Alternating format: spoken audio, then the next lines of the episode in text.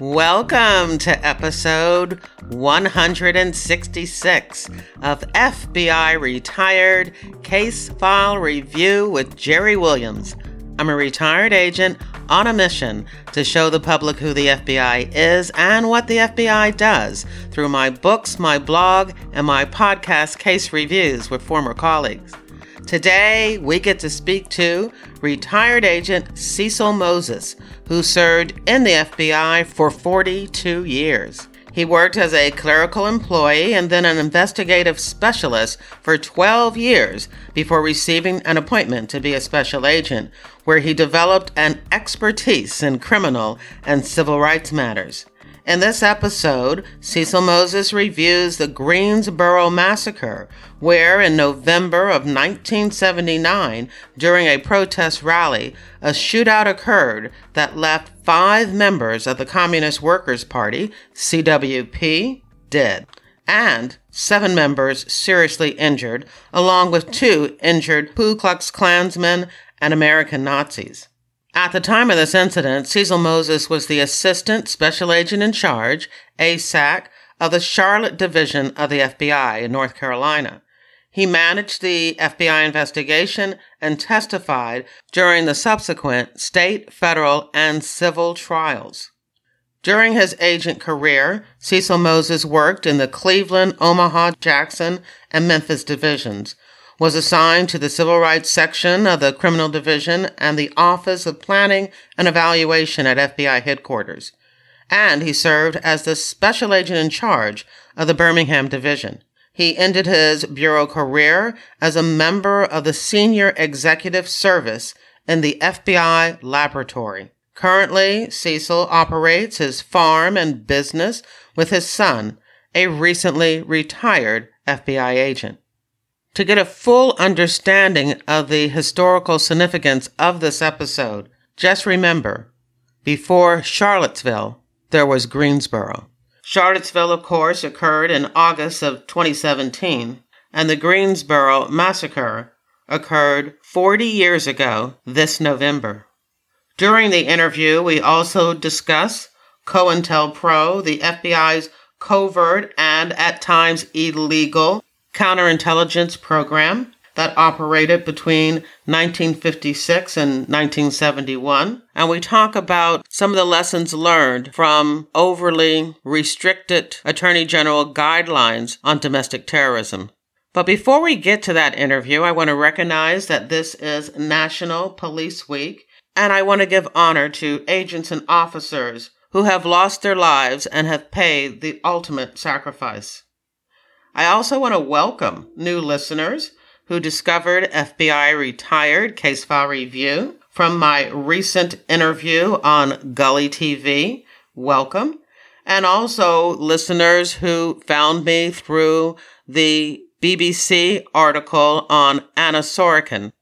I want to admit to everyone that I'm getting super nervous, kind of freaking out a little bit because I still haven't received authorization from FBI headquarters pre publication unit on the release of my new book, FBI Myths and Misconceptions, a manual for armchair detectives, which I was hoping to get out at the end of June. So I have my fingers crossed that everything's going to line up and I'll be able to schedule that publication date. I wrote the book especially for listeners who read, write, and watch FBI crime dramas and of course, for those who have always dreamed of joining the FBI. I am so excited about myths and misconceptions. In each chapter, I discuss one of my top 20 cliches and misconceptions about the FBI and provide a reality check while breaking down the facts. Throughout the book, I use quotes and snippets from some of the retired agents about how the real FBI works. I also review popular films and fiction featuring FBI agent characters. While you're waiting for the book to be published, why not join my reader team and get the FBI reality checklist to discover the top 20 FBI myths and misconceptions? You can join my reader team at jerrywilliams.com, or if you're listening on a podcast app that supports links, you can join in the description of this episode. Thank you. Now, here's the show. I am excited to introduce my guest, Cecil Moses. Hi, Cecil. How are you today? Hello, Jerry. Good to be with you. We've gotten to know each other a little bit because you are the administrator of the private Facebook group for FBI employees, and that's fantastic that you started that. It's a, a nice way for the FBI family all over the country to get together and, and keep up to date on, on what's happening both in the Bureau and with uh, our retired employees. So thank you for starting that group. Thank you. I, I, I started out with about 50 uh, uh, former agents, and then someone asked if we could include the support personnel, and I said, absolutely. Then someone wanted to know if, if current Bureau people, and I said, by all means. So it, it's grown to about, I guess, close to 4,000 members now. So I never dreamed that it would you know, developed the way it has, but I'm glad too, because it does keep us all together. We are here today to talk about a case that I, I'm sure I knew about when it happened, but you know, like so many things in, in history, not only do we occasionally forget it, but then we learn that it repeats itself. And this Greensboro massacre is an example of that. So, where would you like to start? I totally agree with your comments about that, about how it's deja vu. In fact, you know, you had the incident a year or so ago, whenever, I don't know, a year and a half ago, and, and it was almost, it brought back a lot of memories to me because some of the same type players were involved, you know, the Klan, the, uh, the Nazi uh, party types, uh, hate groups. But in this situation, in uh, November the 3rd, 1979, it all happened on live TV, local television in Greensboro, North Carolina, were, were covering a demonstration by the Communist Workers' Party. Uh, they were there to march, uh, demonstrate against the Klan, the Nazis. I had just arrived in North Carolina early October. I had just gotten my promotion from Memphis over to Charlotte as ASAC. My SAC had taken leave. He was up in East Tennessee, someplace in the woods, uh, with no beepers and cell phones in those days, so couldn't reach him. I'm home doing my uh, my laundry, uh, living in temporary quarters, you know, washing my clothes, and uh, I get a call from Bud Mullen. If you know Bud or remember, he had quite a strong personality, and he said, "What the hell is going on in Greensboro?" And I said, "I don't have a clue." He said, "Well, you better find out." Apparently, the president had called uh, direct, uh, the director Webster, and they were seeing this on live TV. Well, I hadn't, I didn't have a TV on, so he said, Well, you better get up there immediately and find out what's going on and blah, blah, blah. So I jump in my old FBI car and I, go racing off to Greensboro. But it turned out all 12 or uh, 10 or 12 agents that were signed to the IRA were out at a golf tournament. So I had a hard time reaching someone, but we finally were able to get a hold of an agent, had them meet me, uh, had the SRA, SSRA, and a couple of his people meet me at the police department and, you know, was briefed and then I was able to call back and brief Bud, uh, who briefed the director, who briefed the president. Why don't we take some time and you just explain what happened? Yeah. Okay. So it was on November the third. By the way, uh, was a um, was the day before or the same day that the uh, the Iranians took over our embassy. So those two events, the you know major events, were taking place at the same time, which probably took us off the front page a little bit. But in any event, on a sunny afternoon, November the 3rd, 1979. Communist Workers' Party were marching in, in large numbers. I understand they were there because North Carolina has a lot of textile mills and they wanted to organize the workers. That's correct. And by the way, many of the members were professors from uh, Duke University, some from up in the University of Maryland, but they'd all come in there uh, from uh, the DC area, North Carolina, a large uh, crowd of uh, uh, Communist Workers Party members. These people were self, you know, readily admitted that they were labor organizers and and active members of the Communist Party. It was a it was sort of a branch of the Communist Party USA. You know, again, I was new to the area, so I didn't know the territory, but I found out later there had been a, an a earlier demonstration back, I think, in June or July of that year at another location in North Carolina where there had been a another march by, uh, and it was another one of those textile areas that the uh, communist workers and labor organizer types had had demonstrated. And so there was some bad blood already going on between the Klan and the uh, Communist Workers Party. And so later, the uh, CWP announced that they were going to do this anti Klan march uh, in Greensboro. And it was in the, um, they call Morningside area of uh, Greensboro. I guess it would be, you know, the uh, low income side of town that they were going to, you know, do their marching and and they were getting extensive media coverage too. Uh, I would add, uh, including uh, newspaper and and TV. And so the Klan, uh, we the FBI. Let me digress and mention that became a major part of this. You have to remember, uh, Jerry, that in the '70s there was a lot of criticism of the FBI for monitoring uh, domestic groups like the Klan, the Black Panthers, etc., and the Communist Party. In fact, Church, uh, Senator Church uh, from uh, Iowa, uh, Idaho, held hearings, uh, and and there was a lot of, of negative press about the FBI. And as a result of all those hearings, and including one of the big critics was Senator Morgan from North Carolina. so I'll give you that as a way of backdrop. And so in the up in the Civiletti, who was the Attorney General, came out with the new guidelines in I think 1976 under those guidelines, we had to close nearly all of our uh, informants in the and that had been involved in with the Klan, the Nazis, the uh, Black Panthers, and the Communist Party, because these these were domestic groups, and these guidelines says that the, the FBI uh, had no business uh, uh, tracking these folks or being involved in in infiltrating those groups. So when this happened, the FBI was in the dark. We weren't involved that day. We had, our agents were out there at a golf. You know, they weren't there covering this thing because we weren't we weren't involved. We weren't investigating uh, the Communist Party or the Ku Klux Klan, and we we lost our informants.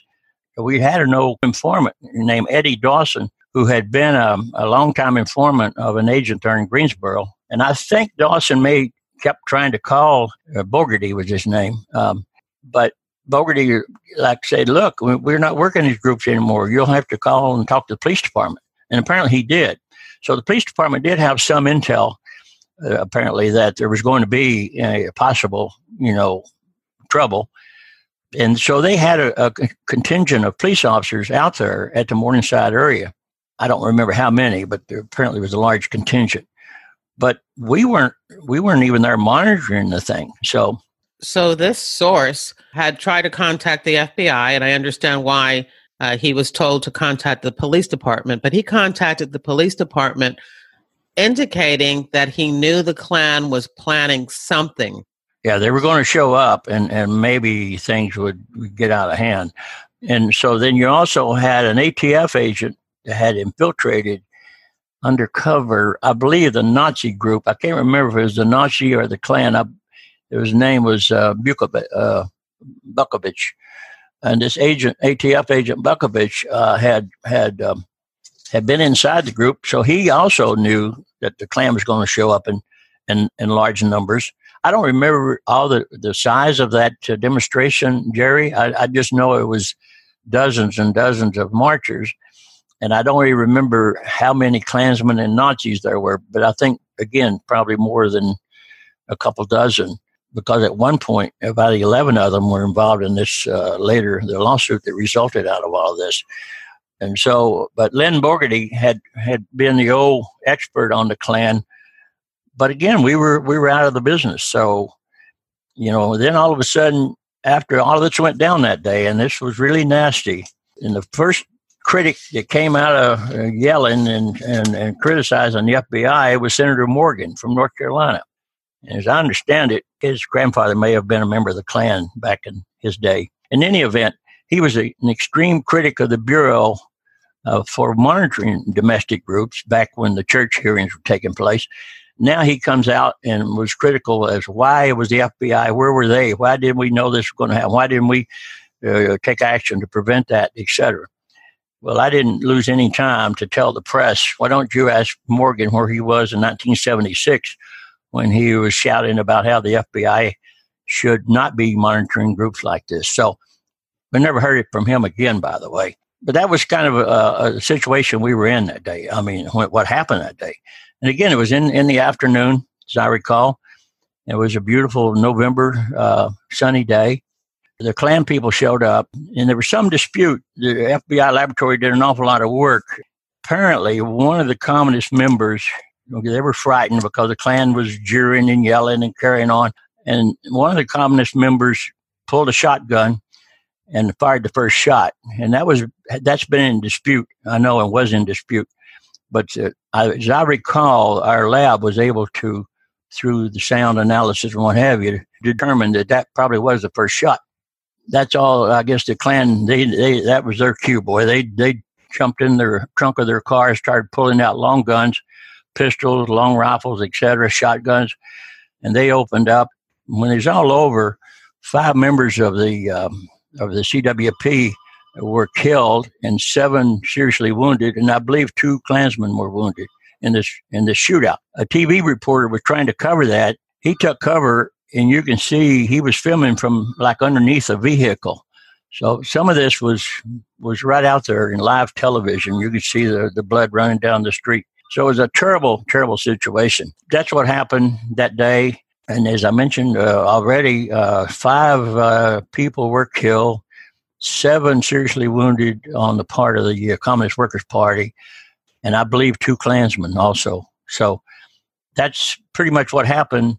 One of the things that I read in the paper that unlike other anti-Klan rallies and, and, and skirmishes between you know one party and the Klan, this was not a black white situation, that many, most of the members of the Communist Workers' Parties were white, and most of the people that were killed and injured were also white. So this was not necessarily a, racial incident.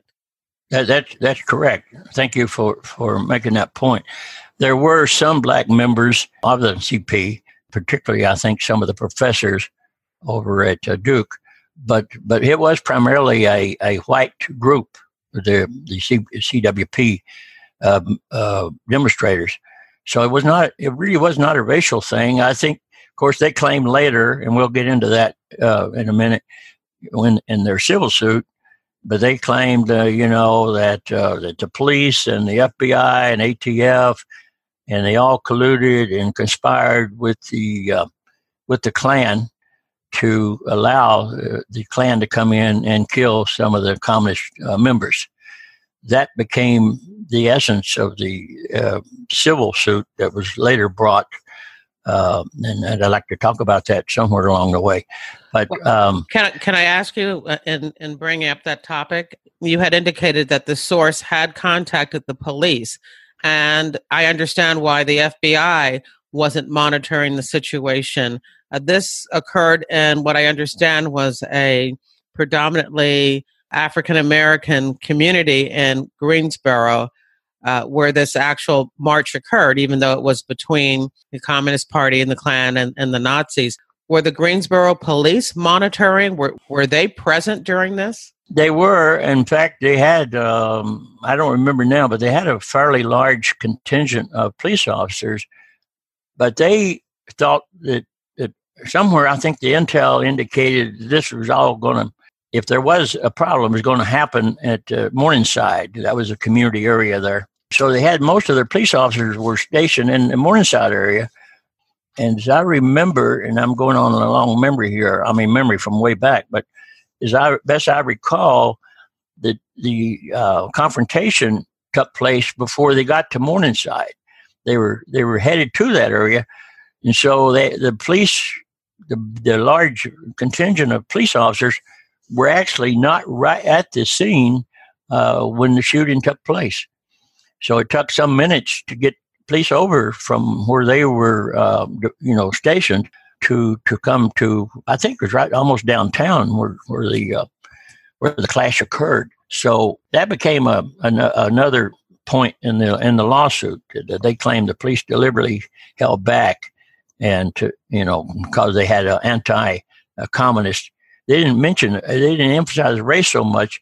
Well, they didn't mention race, but they said you know the anti attitude toward the communists and and the members that were also of uh, black members of that. So that that was one of their allegations in the civil suit. This is going to be fascinating to to hear more about it. I have one more question because I know you're going to move on. I want to come back to what you were saying about the possibility of a member of the Communist Party firing the first shot. The Klan and the Nazis were heavily armed. I've seen the footage of them going into the trunk of the cars right. and taking out the weapons. Were the Communist Party heavily armed, and was that shot at the Nazis, or was it shot into the air? Do we do we? Well, they they claimed that one of the they claim one of the Klan members shot a pistol in the air that caused the shooting to break out.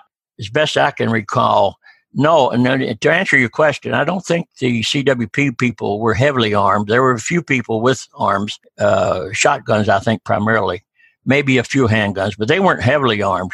The Klan, as you saw in the footage, was very heavily armed. They had all type of shoulder weapons and what have you, and used them a key aspect of this case was we had to get the lab involved to do the sound analysis and what have you. I'm pretty sure that the conclusion was that the first shot was fired by uh, one of the CWP members using a shotgun.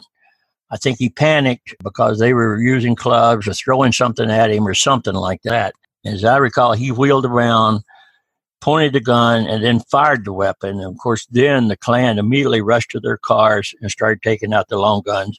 And that's when the slaughter occurred. That's pretty, I'm pretty positive that's the way it went down, uh, Jerry. Yeah, and and you use the word slaughter, and of course they've also used the word massacre. And I know one of the articles was so disturbing to read. It was a quote by a Klansman, and it said that the reason that they were able to do more harm as far as killing members of the Communist Party and uh, injuring them was because the Klansmen were better shots and, and veterans and and they just were better at defending themselves. And I was just horrified by that, you know, by that comment.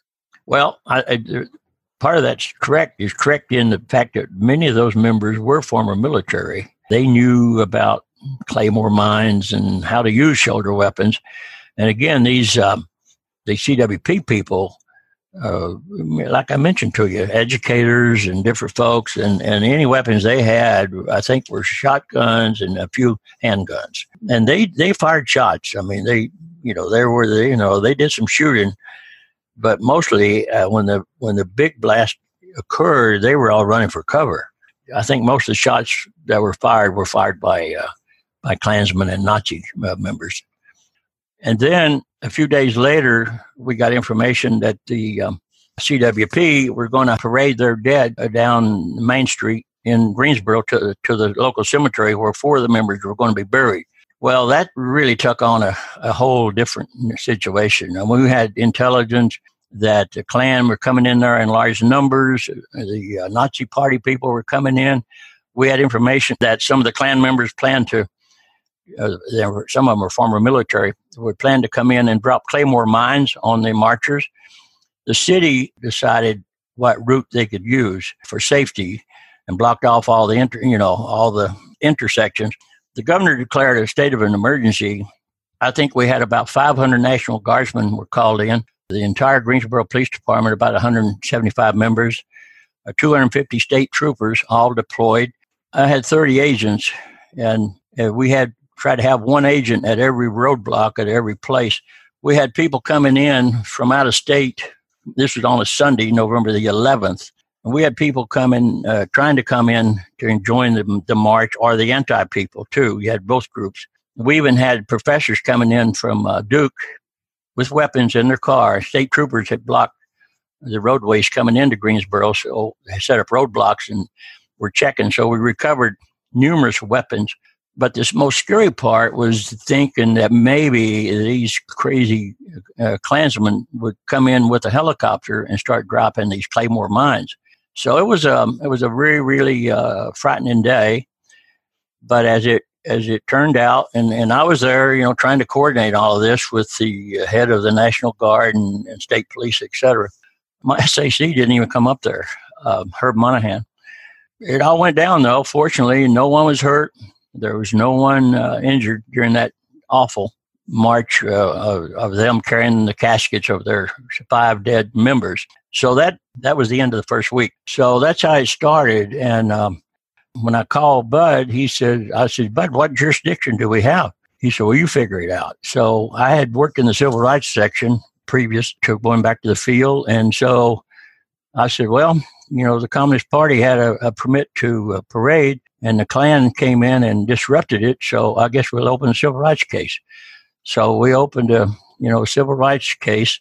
And the next day, I think it was way up into, and that was on a Saturday afternoon. And by Monday, I don't know, midday, I get a call from Lee Colwell, who was the, uh, the uh, number two guy, I guess, at the time at the Bureau. He said the director was getting a lot of pressure from President Carter. Uh, Carter had instructed that he sent in 100 agents from outside North Carolina because he didn't trust uh, having North Carolina agents working the case. And so the word to me was that they were going to send Jack Lawn from the inspection division at the time with 100 agents. And I took great umbrance to that. I said, look, I've only been here maybe a month. I worked civil rights cases. In fact, I was assigned to the civil rights section, and Jack Lawn was right next door in the section. He later, as you know, became the uh, administrator of a DEA. In any event, I said, look, I didn't ask for the promotion over here. Number one, we don't need 100 agents coming here, coming in here that don't even know the area. I don't know the area, and I'm I'm here until the SAC is located. But I surely resent that order, and you know, I'd like that made known to the director. And I did it in rather strong terms. Lee said, "Well, you want to talk to him?" I said, "No, I want you to convey my feelings about it." And if he's not happy with me here, he, I'll be happy to go back to Memphis because that's where my family is anyway.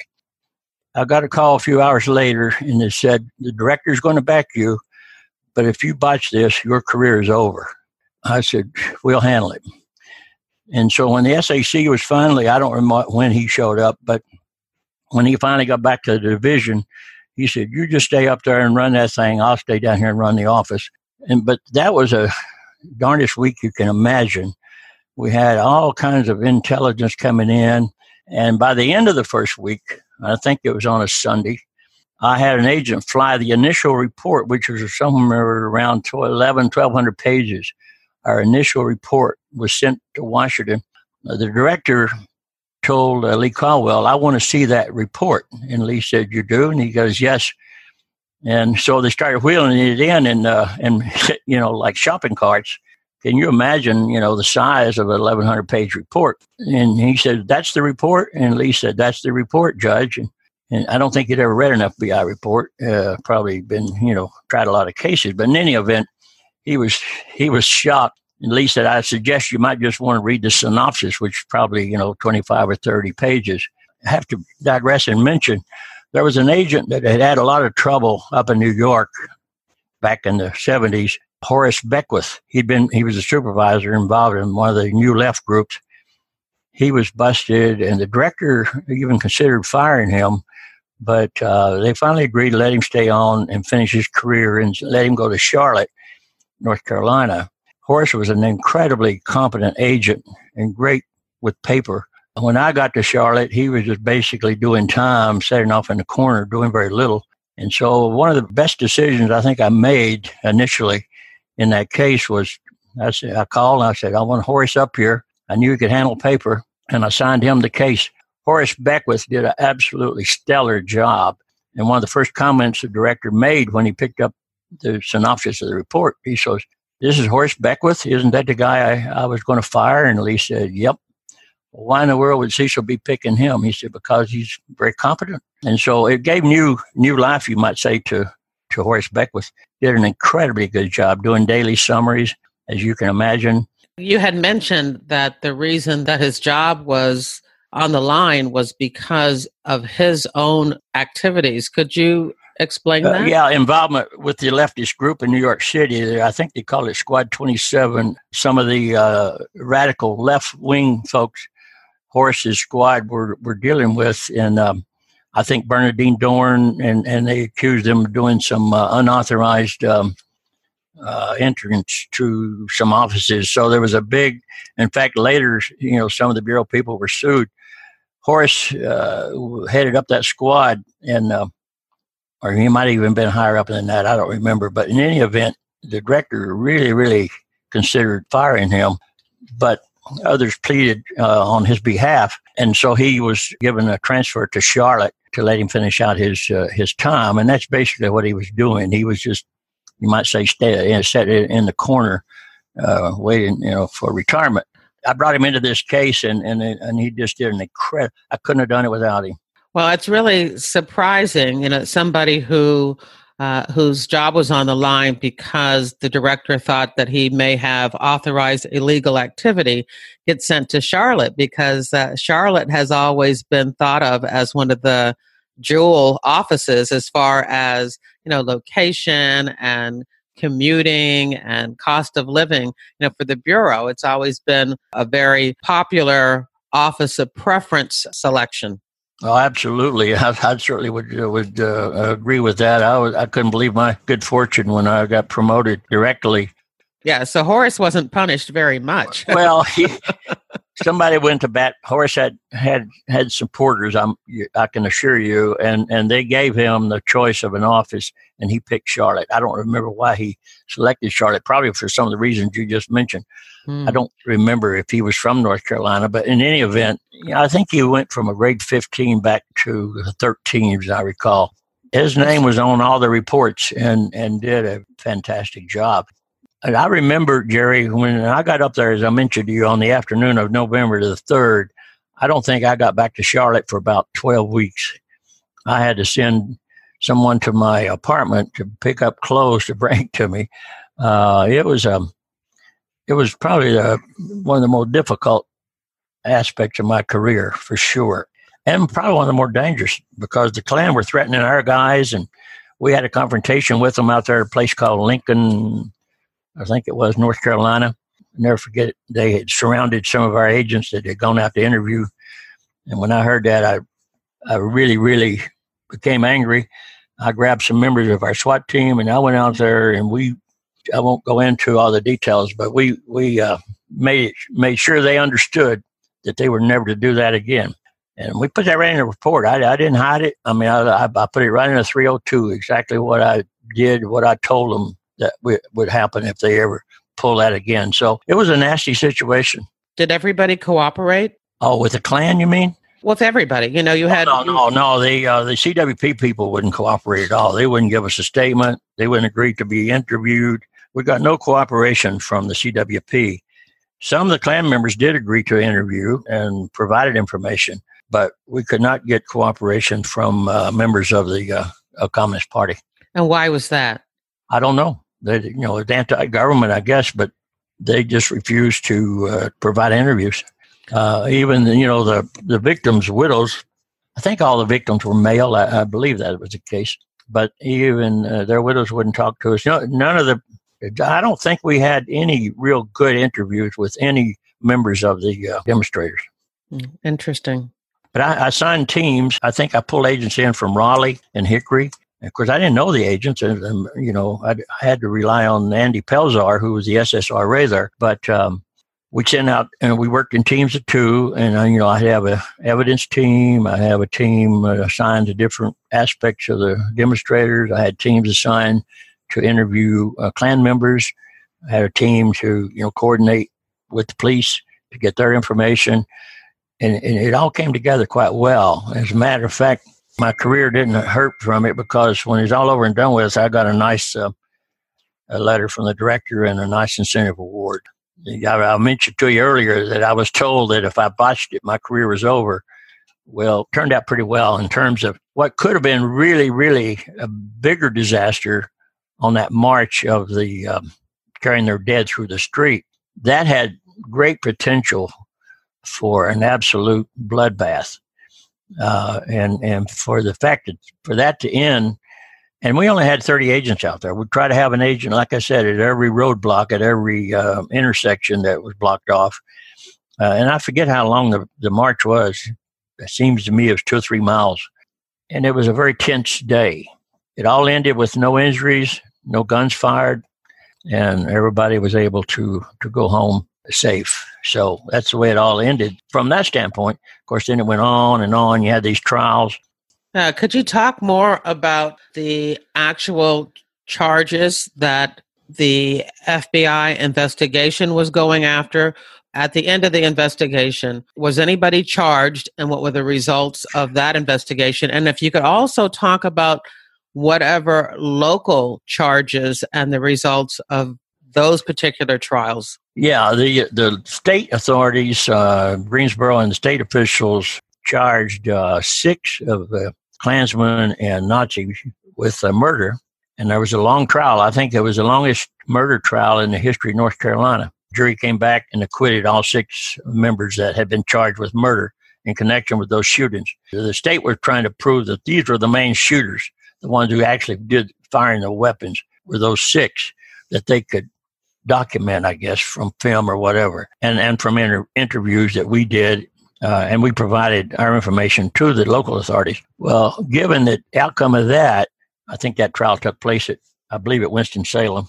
Justice Department debated, I guess, back and forth for the longest time before 1982, if I recall. They brought federal civil rights charges and they charged, I believe, nine members. Uh, Jerry could have been 11, but I know it was nine for sure with violation of the civil rights uh, uh provisions in that they uh, planned to dem- uh, to disrupt this parade that Communist Party demonstrators they had a legal you know, permit to do it. And again, it was a long, drawn out trial. And they had a prosecutor from DOJ, I believe, that primarily the lead prosecutor in the case. And in that case, uh, the jury came back and acquitted those those members. I think it was some of the same members that had been acquitted by the state were included in the federal indictment, plus some additional ones, and they were all acquitted also.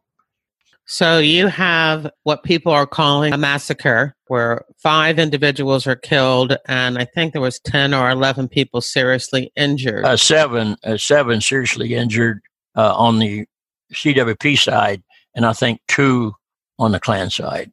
So I think nine people were injured in, in addition to the five that were, were killed outright. So you have all of this. You have a lot of it covered on video by news crews that were in the area. And at the end, all members were acquitted. Nobody yep. went to jail for, for any of this. Correct. That's correct. I to this day I don't I don't understand what was going on in the mind of the juries, two different juries, uh, one for the state trial and one for the federal trial. But yeah, that's the way it all ended. Following that conclusion of that federal trial, the uh, uh, Communist Workers' Party filed a civil suit in April of 1982, and they named uh, every, everybody but the kitchen sink. I mean, they had Attorney General, former Attorney General, the director, probably three dozen or, or more people, including about two dozen members of, of Klan that they knew of, I guess, Klan members and Nazi members there were probably several dozen uh, defendants, including myself. And when the dust settled and, and, and all of, most of these people were taken out of the suit, like the director and et cetera. And there was a handful of us left, the chief of police of Greensboro, um, one, maybe some of his uh, top officers, the head of ATF, and, and uh, this uh, agent, uh, Butkovich, who had been undercover in the group. And then about 13 uh, Klansmen Nazis were co-defendants. I remember having to sit through a 13-week trial in Winston-Salem as a co-defendant with these uh, Klansmen. And by then, I'd been promoted, long since had been promoted to SAC over in, uh, in 1981. I became SAC in Birmingham, and I was having to fly back over there. I might point out one aspect that it really was a sore point with me, but the Christic Institute, which is a Catholic order in D.C., heavily funded the uh, civil suit. I was deposed for, I don't know, two days maybe. And I think I was on the witness stand for two or three days. And they brought a judge in from Richmond because the local judges recused himself. But there was a long, drawn out 13 week trial, $48 million lawsuit. And the only finding the jury came back with, they found Greensboro police were derelict and, and they didn't provide adequate protection to the uh, Communist Party demonstrators. And I think they found against them $500,000, which the city voted to indemnify the police chief and his, uh, his officers. And the city itself was sued also. Greensboro, the city of Greensboro was also included in the lawsuit. And then and the civil suit itself was, was absolutely ridiculous.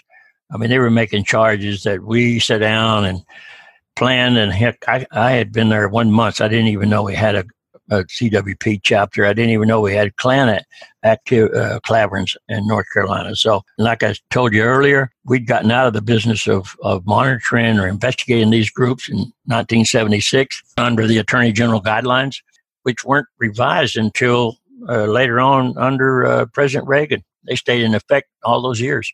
Could you tell us a little bit more about the guidelines?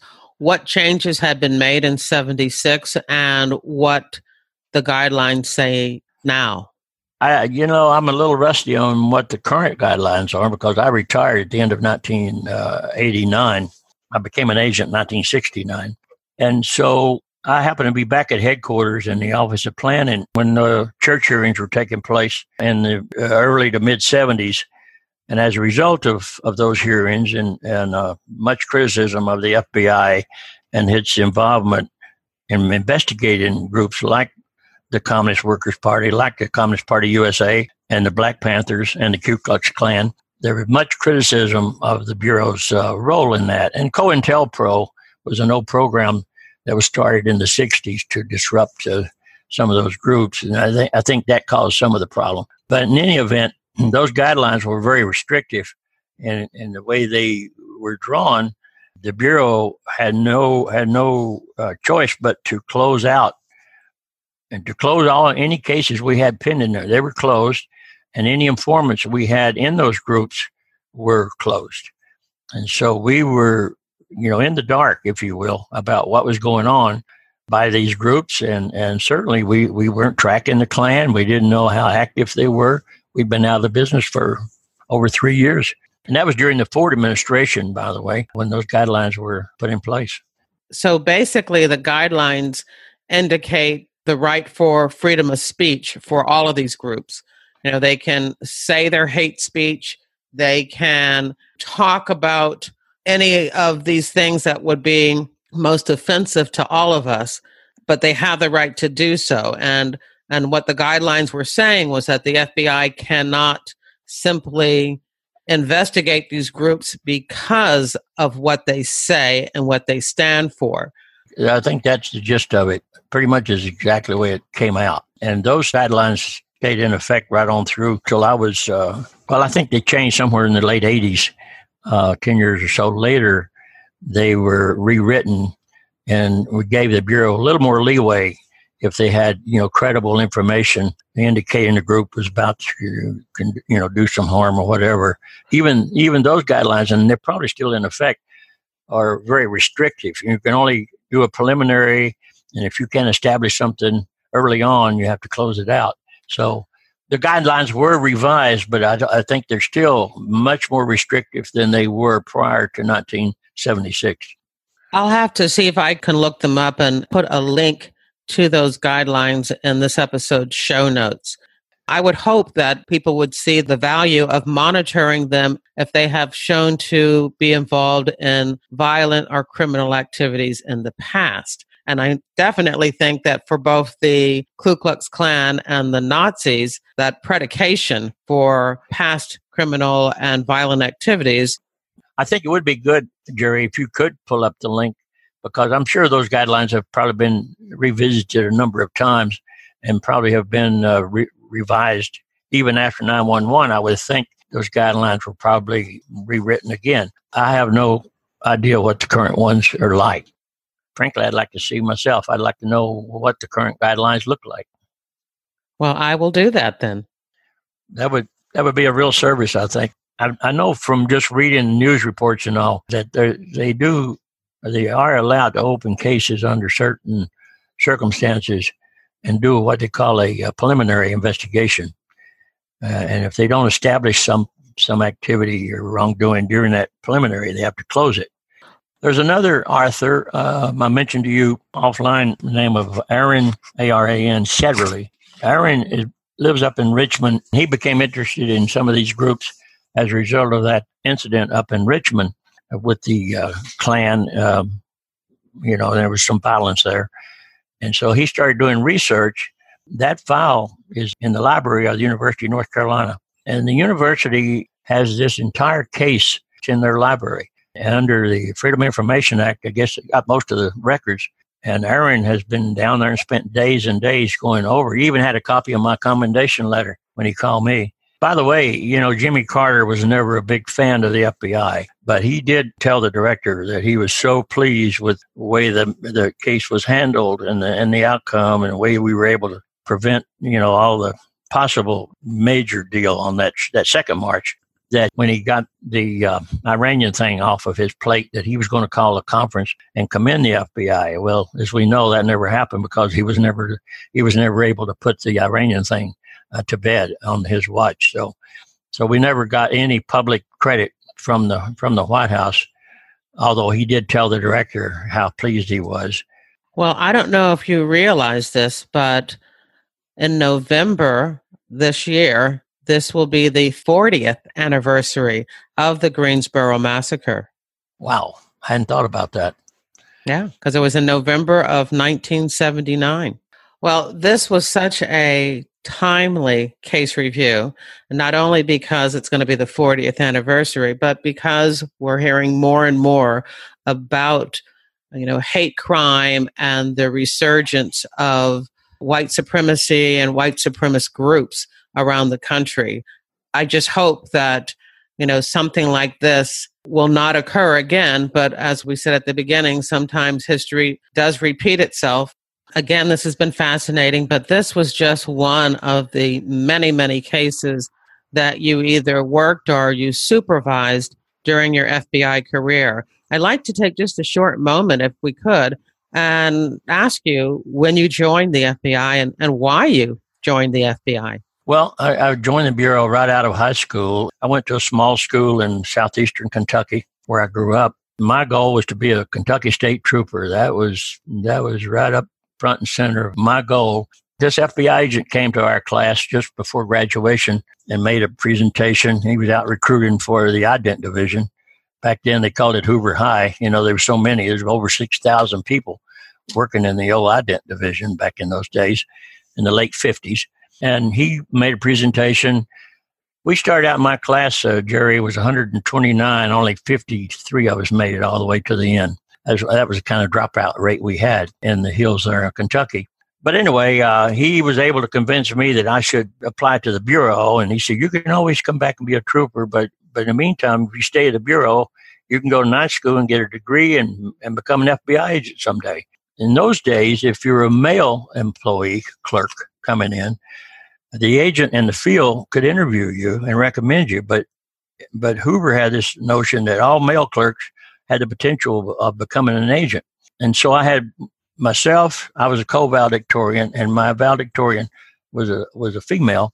Two thirds of my class applied to go in the bureau, and only she and I made the cut.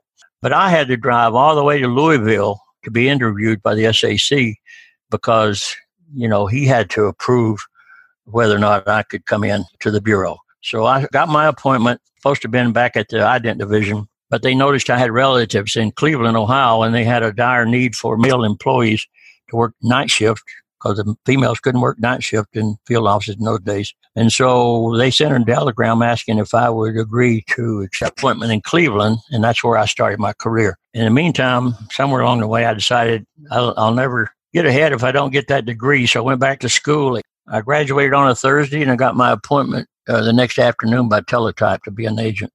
Had a week's notice to get to Quantico. Career took off after that. It was a great, it was a great ride. Came in as a GS2 and I ended up retiring as a SES4. For those who uh, don't know about SES positions, if you could explain I was assistant agent in charge over in North Carolina when this uh, case we've been talking about took place. And then I was promoted again from Charlotte directly to Birmingham as SAC, the special agent in charge. And I was there from 81 until uh, 1987. My luck ran out and I got transferred back to headquarters. And I finished up my last two years as a member of the senior executive service in the FBI uh, crime laboratory. Excellent. I know you've been retired for a number of years now, but what are you doing now? I still have my business. I was a police chief after I left the bureau. I let them talk me into that here in Madison County, Alabama, fastest growing uh, city in uh, in the state and the most affluent city. promised them I'd stay three years and help them start a you know, build their department. I ended up staying ten, and then finally I was vested, so I now get a pension from the federal government and the state of Alabama. But I started my own consulting business, and I'm still active. I have a farm up in Tennessee with my son. My son Keith became an agent. In fact, his whole career took place after I retired. I was able to give him my my badge, and he got my old credential number when he became an agent in 1991, and he's recently retired. He and I, a hundred and something head of black Angus cows, and about 25 or 30 horses and mules. And I still have my business here in Huntsville. We have some contracts with some corporations, and we do some contracts for State Department and uh, NSA. So still busy, uh, even at, at this young age. I've been trying to outrun old age, uh, Jerry, and uh, sometimes it gains and sometimes uh, I win, you know, which day of the week. One of the agents, retired agents that I spoke with, matter of fact, I still haven't gotten him on the podcast because he's so busy. We haven't been able to find a time for him to record but he admitted to me that he was a failure at retirement. So I use that now. Yeah, that, that's a good term. I'll use that too. At the end of every episode, I like to give my guest the last word. So, what would you like to say? Well, I've certainly been uh, enjoyed uh, reviewing this old forty year old case. I, I, think you've provided a heck of a service for the FBI because it helps educate the public about the FBI's work. The case we just reviewed, uh, you know, people just don't realize some of the things we have to do to keep the public safe. So I applaud you for doing that, and I'm, I'm proud to have been a part of it. And that's the end of the interview. At jerrywilliams.com, you'll find a photo of Cecil Moses, as well as links to numerous newspaper articles and videos about the Greensboro massacre. There's also a photo from one of the anti Klan rallies and a photo of the memorial marker I was able to find the Attorney General's guidelines on domestic security and terrorism investigations, and I've posted it in the episode show notes. I hope you enjoyed the episode and that you'll share it with your friends, family, and associates. If they're not sure how to listen to a podcast, have them read the post on my website, How to Listen to a Podcast. And don't forget to subscribe to FBI Retired Case File Review on Apple Podcasts, Google Podcasts, Spotify, Pandora, or anywhere you listen to audio. I also want to remind you that I have FBI retired case file review, stickers, and buttons available on my website. I have packages ready to send out as soon as I get your order. This podcast is where I talk about true crime, but if you also enjoy watching crime dramas and reading crime fiction, then you want to join my reader team. When you do, you'll get a copy of my FBI reading resource, which is a list of all the books about the FBI written by the FBI agents who have been on this podcast. True crime, memoirs, and crime novels. Soon you'll be able to pick up a copy of my nonfiction book, FBI Myths and Misconceptions, a manual for armchair detectives. Coming soon to all stores where books are sold. It's a 55,000 word expanded version of my popular FBI reality checklist. If you enjoy police procedurals, I hope you also consider picking up copies of the crime novels in my FBI Philadelphia Corruption Squad series, Pay to Play, and Greedy Givers. The crime fiction series features Special Agent Carrie Wheeler, Temptation, Corruption, and Redemption. The books are available as ebooks and paperbacks at Amazon.com, and Pay to Play is also an audiobook. I want to thank you for listening to the very end, and I hope you come back for another episode of FBI Retired Case File Review with Jerry Williams. Thank you.